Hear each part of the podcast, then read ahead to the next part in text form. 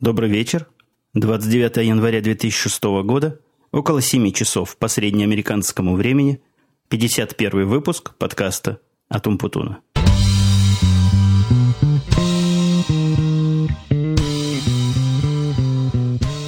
Несмотря на то, что юбилейный выпуск у нас прошел уже своим курсом, но я решил, что не стоит вот так вот резко вас переводить на обычные наши подкасты – и поэтому сегодня тоже решил сообразить чего-нибудь этакое необычное. Сегодня в гостях Лена, которая у нас уже была однажды в такой кратковременной роли, а вот сегодня решила пригласить на полноценный, полновесный подкаст. Здравствуйте, дорогие слушатели. Они называются подслушиватели или подслушатели. Это у вас с Димой. А у тебя они просто дорогие слушатели? Да. У Димы они еще иногда называются зрителями. Это когда он много выпьет, твой Дима. Мы сегодня, несмотря на то, что подкаст у нас такой парный, и традиция хорошее и доброе чего-нибудь выпить, не выпили решительно ничего. Хотя странный напиток у нас имеется в наличии, который Лена приобрела. Расскажи про этот странный напиток. Обнаружила в магазине пиво, большими буквами написано «безалкогольное». Один раз купила, выпили пачку. Мало того, что выпили пачку, еще и ребенка угостили. Сына напоили, а тут же нельзя до 21 года, в тюрьму посадят. Потом пьем, как-то чувствуется эффект странный. Пригляделись к мелким буквам, оказывается, до 5% алкоголя присутствует. Наверное, градусов там алкоголя. Да, градусов, извините. Вот такое вот безалкогольное А пиво. прям написано безалкогольное. Да-да, прямо нон-алкоголик большими буквами на, на морде прямо и написано. Обманывают. Кстати, по поводу алкогольных и безалкогольных. Тут мне в комментариях, которые пришли, приходило много комментариев, таких хороших, с добрыми словами. Ты читал комментарии, которые мне написали? Наверное, читала, только уже их не помню. Прежде всего, спасибо всем, кто меня по-всякому поздравлял, по-всякому хвалил и лелеял. Не оставляйте это на юбилейный подкаст и занимайтесь этим регулярно. По поводу информативной части комментария я поднимал вопрос, что же за мартини такой, который мы пили с тобой в ресторане, в который мартини-то, собственно, не входил. Так вот, слушатель дал нам полный развернутый ответ, что, кажется, мартини – это такая двухликая сущность. Бывает мартини марка вермута, а есть мартини-коктейль. Что такое вермут, ты знаешь? По-моему, вермут это что-то красное, вино такое крепкое или крепленное. Я не знаю, но Ну, вот мартини, который марка Вермут, он, по-моему, белый такой, во всяком случае, Ну, мартини, бутылкам. да, мартини белое. Не знаю почему. Так вот, Вермут мартини – это малоградусный напиток, который любит девушка Каменская, придуманная Марининой, пишет слушатель. А коктейль мартини, а точнее драй мартини, относится к крепким коктейлям на основе джина, и его уважает Джеймс Бонд. В том, что мы пили, не было джина, он был весь на основе водки. Ну, Да. я думаю, водка может И, заменить. и ликеры еще присутствовали. Да, там было несколько штук, вот который мы тебе купили, как назывался, двумя какими-то южными словами. Да. Типа капу-мапу, мапу-капу. Нет. М, Да, там была водка, ванильный ликер, что-то из персика и, по-моему, что-то из ананаса. Очень вкусный, беленький. А у меня какой-то был не очень вкусный. Клюквенный морс. Был на вкус как клюквенный морс из баночки такой консервированной и водка. Причем водка чувствовалась сильнее всего в этом напитке. Но вот секрет мартини нам слушатель разоблачил. Следующая тема у меня тут тоже такая, с которой мы с тобой пересекались вдвоем, называется «Не вполне любезная тетка в аэропорту». Помнишь тетку в аэропорту? Не вполне любезную. Напомни лучше. Но это когда мы ездили провожать А, твою маму, а мою да-да-да-да. мать в законе. Да, какая-то была тетка черная, совсем неприветливая, даже удивительно. Мне кажется, она не, не хамская была, просто нас тут уже распустили, что все приветливые должны быть. Это была такая обычная... Советская Черная морда, тетка с советской. неприветливой мордой. Мол, что вы тут делаете? Пришли мешать. Ну, хамски не хамила, Ну, не хамила, потому что, не криво, знаю, смотрела кривовато. вся кривая была. Вся кривая была. Ты думаешь, она из-за цвета или просто такая вот да вредная? нет, нет. Много приветливых черных людей, и совершенно это она сама по себе такая. Хотя, Может, я обидел кто по жизни. да, сильно обиженная по жизни. Но вообще, ты заметил, они в аэропортах там все какие-то зашуганные такие, все такие усталые. Ну, может, действительно, если целый день стоишь на ногах, то уже и на людей кидаться начнешь. Ну, в магазинах вон продавцы у кассы тоже целый день стоят на ногах. И, и что? И у них перед глазами мелькают товары, деньги и все это. И вот эти люди противные. Да, и тем не менее они улыбаются целый день. Ну, а в магазинах тебя вот так вот не обижали? Да не в припомню, американских? не припомню. Все вежливы, чрезвычайно и предупредительны. Не обижали вроде, нет.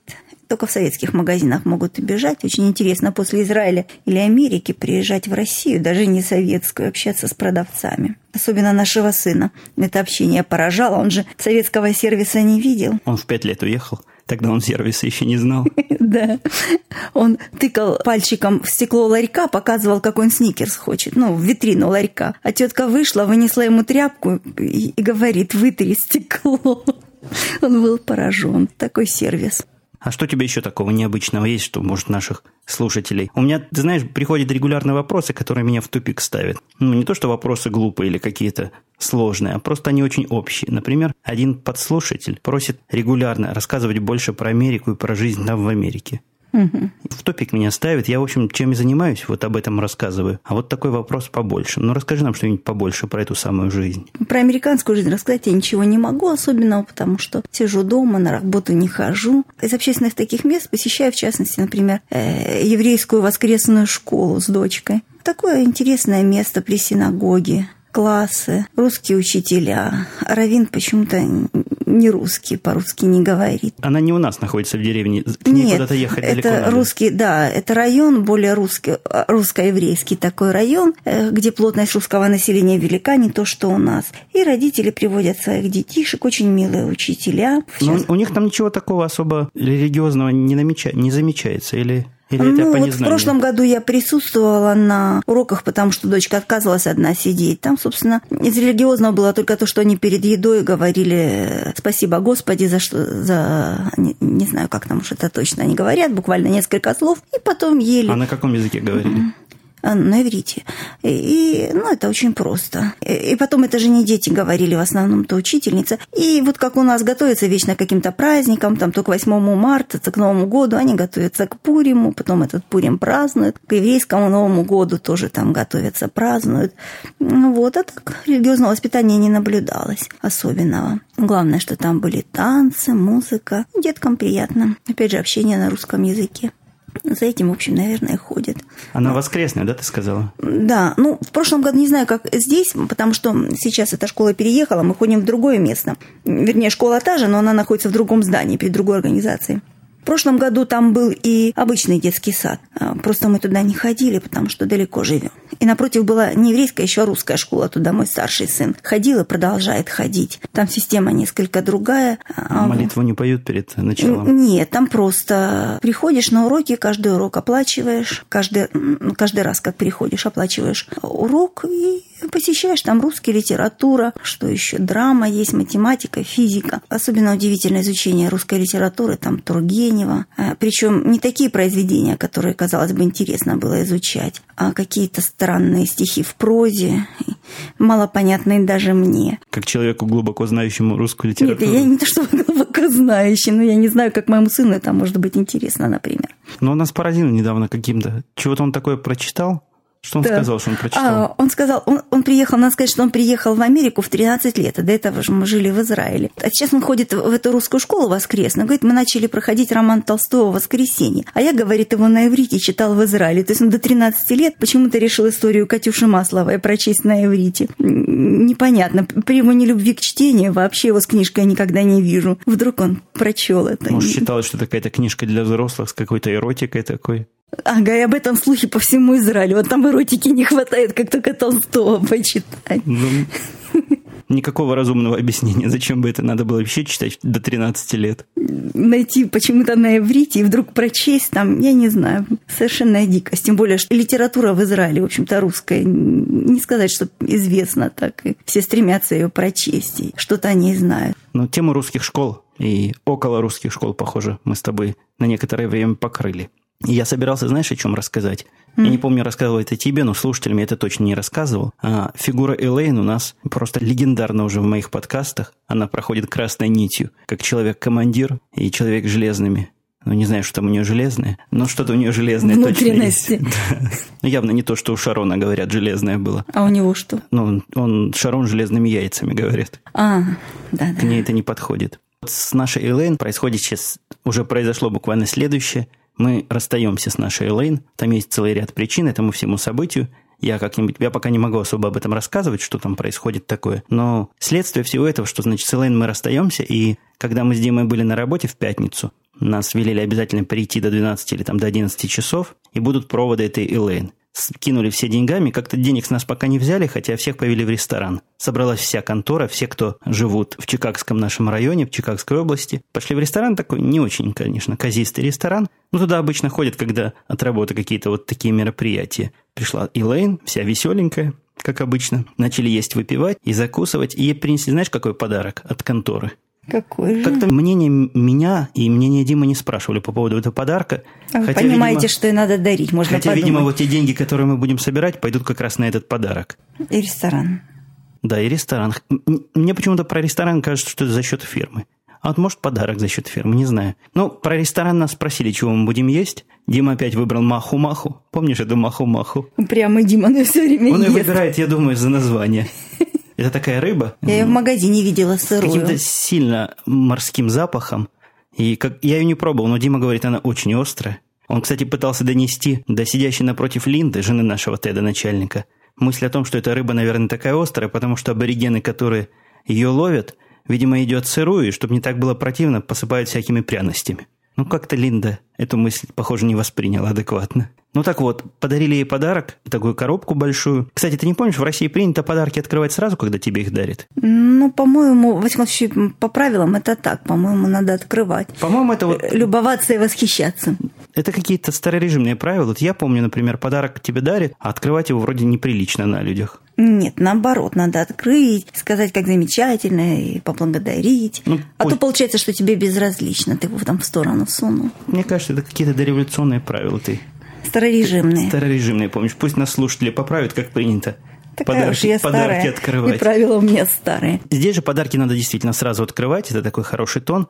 Она тут же разорвала всю эту красивую упаковку, в которую это дело обычно запаковывается. И там оказалась такая, ну, я бы сказал, довольно неказистая ваза. Дима меня еще в бок толкнул, сказал, вот, мол, издевательство какое над человеком. Ваза, конечно, не издевательская, но просто стеклянная ваза с какими-то затеями в виде полос продавленных, какие-то... Она немножко на зебру похожа по раскраске была, эта ваза. Но Элайна очень радовалась. Она сидела напротив меня как раз и говорит, сейчас придут две мои подружки. Пришли две подружки. Одна подружка вот выглядит точно как Элейн, только лет на 20 старше. Вот один в один. Мы с Димой были долго уверены, что это ее мама. Оказалось, нет, подружка. А потом пришла третья подружка. Это вообще что-то с чем-то. Она разговаривала руками. Ты видел тут людей, которые руками разговаривают? Только в Израиле. Вот она разговаривала, как в Израиле, руками. Вот можно было уши заткнуть, вот как мы только что с тобой телевизор смотрели, там про камень рассказывали, и Путин на заднем плане был. Тоже без звука было хорошо все это смотреть. И на эту тетку тоже можно было без звука смотреть вполне. Очень было понятно, чего она собирается сказать. Вот она сначала к Теду пристала, она там рядом с ним сидела, напротив меня, рядом с Тедом. Говорит ему так серьезно, как твой бизнес? И при этом тоже руками вот так вот, вот так вот всякие жесты. Ага, покажи, а то слушатели увидят как. Ну, видишь, слушатели просили нас на камеру снять. Теперь появился повод. В общем, руками она махала по-всякому, и артикуляция такая, вот рот открывает, как будто бы она работает в школе, где... Глухонемые. Глухонемые. Оказалось, знаешь, где она работает? Где же? В школе просто? Нет, оказалось, она работает на телевидении. А-а-а. Она работает в каком-то шоу, там даже сказали, это шоу. Но не то, что она снимается в этом шоу, а она чего-то там вокруг этого шоу делает. Как это объясняет ее жестикуляцию, вот такой вот способ подчеркнутого разговора. Может, артисты все глухие. Может, она на этом шоу, участникам шоу показывает из-за камеры, знак, что делать, делать, да, там смеяться, или у них, может, нету табло, она сама так люди показывает. уже телетекст изобрели давно, который... А может, у них не богатый канал. И вот эту тетку взяли такой напоследок я решил Элэйн как-нибудь все-таки удовлетворить. Что-то у нее такое... Сейчас я вспомню, что я у нее спросил. Двусмысленно как-то. Меня давно этот вопрос мучил. Я, я его, в общем, не собирался ни Элэйн задавать никому. Но тут ходит она... Мы сначала с ней поговорили по поводу того, я у нее спросил, как там. Не, не так. Там все такие добрые. Вот особенно Дима был такой добрый. Он все рассказывал, как ее будет нам не хватать. И, и я, в общем, решил по необходимости особо не врать и не рассказывал, как мне будет ее не хватать. Она ко мне подошла, спросила, будет ли ее мне не хватать. Но я сказал, ну, конечно, конечно, я по тебе буду скучать. И тут же, чтобы подтвердить свои слова, спросил, вот, а ты напоследок мне не сделаешь одолжение? Вот я тут думаю принести на работу кофеварку, которая варит эспрессо. Помнишь, мы с тобой как-то говорили о том, что приобрести нам другую кофеварку, эту на работу отнести? Угу, угу помню. Тут тоже с кофем проблема. Я не помню, рассказывала или нет, но вот кофе, который э, обычным словом кофе называется, под ним что-то другое подразумевается, и пить это трудно. Ты пила вот это кофе? Да, вообще кофе не пью. Ну, дряной, конечно, да. Не то, что дряной, но такой Ну, я эспрессо не люблю, так что меня лучше не спрашивай. Решил я на работе эспрессо-машину завести и буду себе в тот день, когда я на работе, это эспрессо варить. И И вот я спрашиваю Элэйн, как это будет? Нормально ли, если я принесу на работу вот эту машину? Она тут прямо, знаешь, расцвела, как будто бы ее не увольняют сегодня, а наоборот повышают. Прочла мне минут на 20 лекцию по поводу техники безопасности о включении и выключении электрических приборов. В конце концов сказала, что нет, эту машину нельзя будет принести, потому что нет автоматической регуляции. И когда, значит, забываешь ее в розетке, она сама не выключится и спалит нам все здание – Поэтому приносить ее нельзя. Так, такая была довольная, такая счастливая, но ну, полностью удовлетворенная женщина ушла из нашей конторы. И все благодаря мне. Гордишься ли ты мной? Конечно, манипулят. Почему? Я в самом деле хотел спросить, оказалось, видишь, нельзя. Ну, вот тот последний день, что Элэйн была на работе, наверное, нельзя было. А вот в понедельник, наверное, уже можно будет принести. А вдруг она придет и увидит эту кофеварку? Вот придет просто в гости, увидит ее. И что она тебе подумает? И как она будет огорчена? Да что ж они дверями наши дети стучат? И, ла- и лают. И лают. Ну, будет огорчена. Ну, не знаю. Ну, что, прятать перед приходом Элэйн, прятать кофеварку в стол, А ты ее поставь, но накрой. И когда не пользуешься, пусть она будет платочком прикрыта. Нет, я не настолько человеколюбимый, человеколюбвеобильный человек. Человеколюбивый. Вот-вот. А кроме Элэйн у нас еще одна потеря. Помните, я вам рассказывал про Патрика? Такой молодой Патрик. Ты его видела, Лена, Патрика? Не припомню. Ну, Он с нами ведь не сидел? Он не сидел с нами, но его трудно не заметить. Он здоровый, такой метра два и широкий, хотя и не толстый. А не заметила. А не заметила. И он был, он был без девушки, по-моему. Должна Тоже... была заметить, раз без девушки, а не заметила. Конечно, не заметила. Ко всем же спиной сидела, как бы я его заметила. А потом за столом все одного роста. Ну вот этот Патрик у нас на работе вырос от, э, ну, от неизвестно кого до сетевого инженера. Но он вырос и решил, видимо, найти себе чего получше, нашел себе работу недалеко от своего житья, и поэтому он у нас уходит. Тут есть такое правило, что какую бы ты работу ни занимал, какую у тебя должность ни была, и как бы ты важен не был, ну, это не случай, конечно, Патрика. Но, например, я фактически могу, фактически, практически, уйти с работы с двухнедельным предупреждением. То есть я предупреждаю за две недели, а за две недели они должны сами придумать, как они будут эти проблемы решать после моего ухода. Вот такая вот система. В Израиле у меня было целых три или четыре месяца. Прямо в контракте написано, предупредить я должен был за это время и найти себе сам замену, а здесь ничего такого нет. Так вот, Патрик от нас уходит, мы теперь все... Осиротели. Осиротели, в поисках кого же вместо него взять. Еще одного такого бестолкового делать из него человека. Уже здоровья не хватает. А где толкового найти? Мы, кстати, когда Патрика искали, такая, знаешь, странная ситуация. Это я тебе говорю слушателям. Такое, знаете ли, странную ситуацию. Я перед тем, как взять Патрика на эту работу, сначала зашел на форум Чикаго.ру, такой сайт есть. А там у них есть такое место, где можно дать объявление, что ищешь работу или, наоборот, предлагаешь работу. Вот то место, где люди ищут работу, заполнено криками помощи, там, помогите, хочу найти работу, такую-то, секую-то. А место, где предлагают работу, совсем не густо засыпанное предложениями. Я дал туда предложение, объяснил все на чистом русском языке, который там принят в этом форуме. Ни один человек не откликнулся. Как-то странная им работа нужна. У тебя есть какое-нибудь объяснение вот этой непонятности? Не знаю, поскольку я не понимаю программирования ничего, мне трудно объяснить. Да не программирование. Была работа вот такая вот, таскать провода, двигать компьютеры. Угу. Никто не хочет. А зарплата была хорошая. Ну, про зарплату я вообще там ничего не написал. А, да. Странно, действительно, что никто не откликнулся, тем более, не знаю, странно, в общем. Ну, Должны были. Ну, будем, наверное, дальше искать. Вряд ли я возьму человека на полную работу, на полный рабочий день. Там даже такому бездельнику, как Патрику, делать особо нечего было. Хотя, может, потому и нечего было, что бездельник. Ну, возьму кого-нибудь из контрактников. Там заключаешь контракт, он будет приходить раз в неделю, это уже не собака бьется в дверь. Это уже ребенок бьется в дверь. Хорошо, что не старший. Раз в неделю, раз в две недели, и все нам чинить. Вот такая вот рабочая тема. Попрощаться со слушателями. Я, я судя по, по, поплачу за дверью, тебе придется покинуть это шоу. До свидания, дорогие слушатели. Идет успокаивать ребенка. Но вот моей гости, к сожалению, пришлось досрочно покинуть наш выпуск. Поэтому я буду продолжать его в гордом одиночестве. Я уж не помню, на чем нас прервал ребенок и о чем мы там особо так разговаривали. Но вот такая тема еще у меня тоже записана в шоу-нотсах. Я собирался ее как-то осветить. Э, вы помните, я в прошлый раз, когда мы с Димой выступали в нашем общем юбилейном подкасте, то есть в моем юбилейном подкасте мы вместе с Димой выступали, я там рассказывал про мистику, где половина дороги оплаченная, а половина дороги платится вроде бы по желанию. Мне слушатель любезно прислал ссылку на, видимо, сайт, который вот этими всякими дорогами заведует, и там прямо черным по белому, английским по белому написано, что Действительно, есть такая технология, которая позволяет делать нон-стоп оплату, и на вид вот эти столбы и вот эти арки, которые там изображены и сфотографированы, были очень похожи на то, что я видел на дороге. Так что все-таки, видимо, дорога не бесплатная, и мистики там никакой нет. Просто вот научились сканировать эти приборы, которые прикреплены к лобовому стеклу машин. Все еще ребенок не успокаивается, хотя, хотя жена уже ее по-всякому там холит или леет и пытается утихомирить. Так вот, по-моему, перед тем, как девочка закричала, я рассказывал про Патрика, который ушел от нас. Еще тема с работой связанная. Все больше и больше прихожу к выводу, что я, похоже, распустил своего начальника. Ну, не в таком каком-то плохом уж смысле, совсем, что он на голову сел. Но, похоже, он думает, думает, что чудеса творить это дело обычное, и такая работа быть волшебником. Но я не против творить чудеса, когда это необходимо, и когда нет другого уж выхода совсем.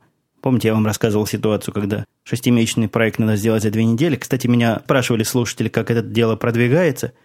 Должен вас, я думаю, порадовать, те, кто этим вопросом интересуется. Про- проект я полностью придумал, полностью сделал, программу написал, проверил ее э, во вс- со всеми ее компонентами, и в понедельник уже буду устанавливать на настоящее живое тестирование на один из, ну не самых основных, но на один из настоящих наших серверов. Так что проект этот процентов на 95, может даже на 98 уже завершен. И возвращаясь к чудесам, возник у нас новый заказчик, очень крупный, один заказчик, на редкость бестолковый.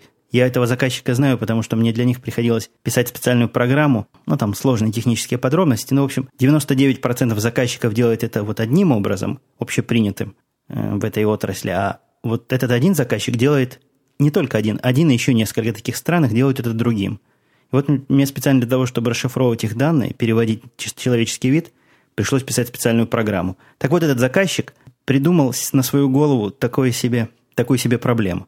Они дали в газетах объявление, ну, видимо, это какой-то их маркетинговый отдел придумал, то все сделки на покупку и продажу, которые им посылают конечные пользователи, ну, это заказчик типа брокерской конторы такой крупной, если это сильно упрощать, которые звонят клиенты или связываются другим образом клиенты – и просят произвести ту или иную сделку, купить или продать бумаги. Так вот, этот заказчик пообещал, что те виды ордеров, которые подлежат выполнению немедленно, есть такой ордер, тут такая, такой квиточек на покупку и продажу, который говорится, вот человек звонит и говорит, я хочу сейчас купить Microsoft по той цене, которую он сейчас продается в количестве 100 тысяч бумаг. Вот такой ордер, называется market order. Вот этот market order теоретически должен выполняться ну, немедленно. Нет никаких причин, почему бы не выполниться, если ликвидность бумаги высокая, вот как у Microsoft, например, нет никакой проблемы в любой момент продать 100 тысяч или купить 100 тысяч. Их продается достаточно много. Ну и вот эта фирма прорекламировала, что если в течение двух секунд такая сделка не будет проведена, то заказчика не будут браться комиссионные, там берутся комиссионные за каждую сделку, независимость от того, продаешь ты, покупаешь, по-моему, то ли от количества бумаг это комиссионное зависит, то ли процент от суммы, ну, в общем, какое-то такое пропорциональная сумма, такая пропорциональная цена – этому всему делу. И после того, как они это объявили, они, я, я не знаю, с большим ли ужасом, но с определенным удивлением обнаружили, что количество ордеров, которые они не выполняют за 2 секунды, настолько велико, что если там речь идет там 300 тысяч ордеров в день через них проходят, то около 30-50 тысяч этих ордеров они не выполняют за эти 2 секунды, хотя могли бы выполнить. И вот они пристали к нам, тоже полностью в панике, в истерике, все это срочно надо еще вчера сделать, чтобы мы им разработали такую систему, которая рапортовала бы о каждом ордере, который не выполнился за 2 секунды, несмотря на то, что мог бы выполниться. Там ничего особо технически сложного это все написать нет. То есть очень несложный анализ, буквально 50 условий, когда этот не во всех ситуациях этот ордер должен выполниться. Есть всякие условия, например, даже, даже примеров вам рассказывать не буду. Есть там десяток всяких условий, когда ордер законно не может выполниться. Ну, например, остановлены торги на бирже по этой бумаге по какой-то причине или приостановлены. То есть, какими они не были бы хорошими – за две секунды они не выполнят эту сделку, если эта бумага по какой-то причине от них не зависящая сейчас вообще не продается.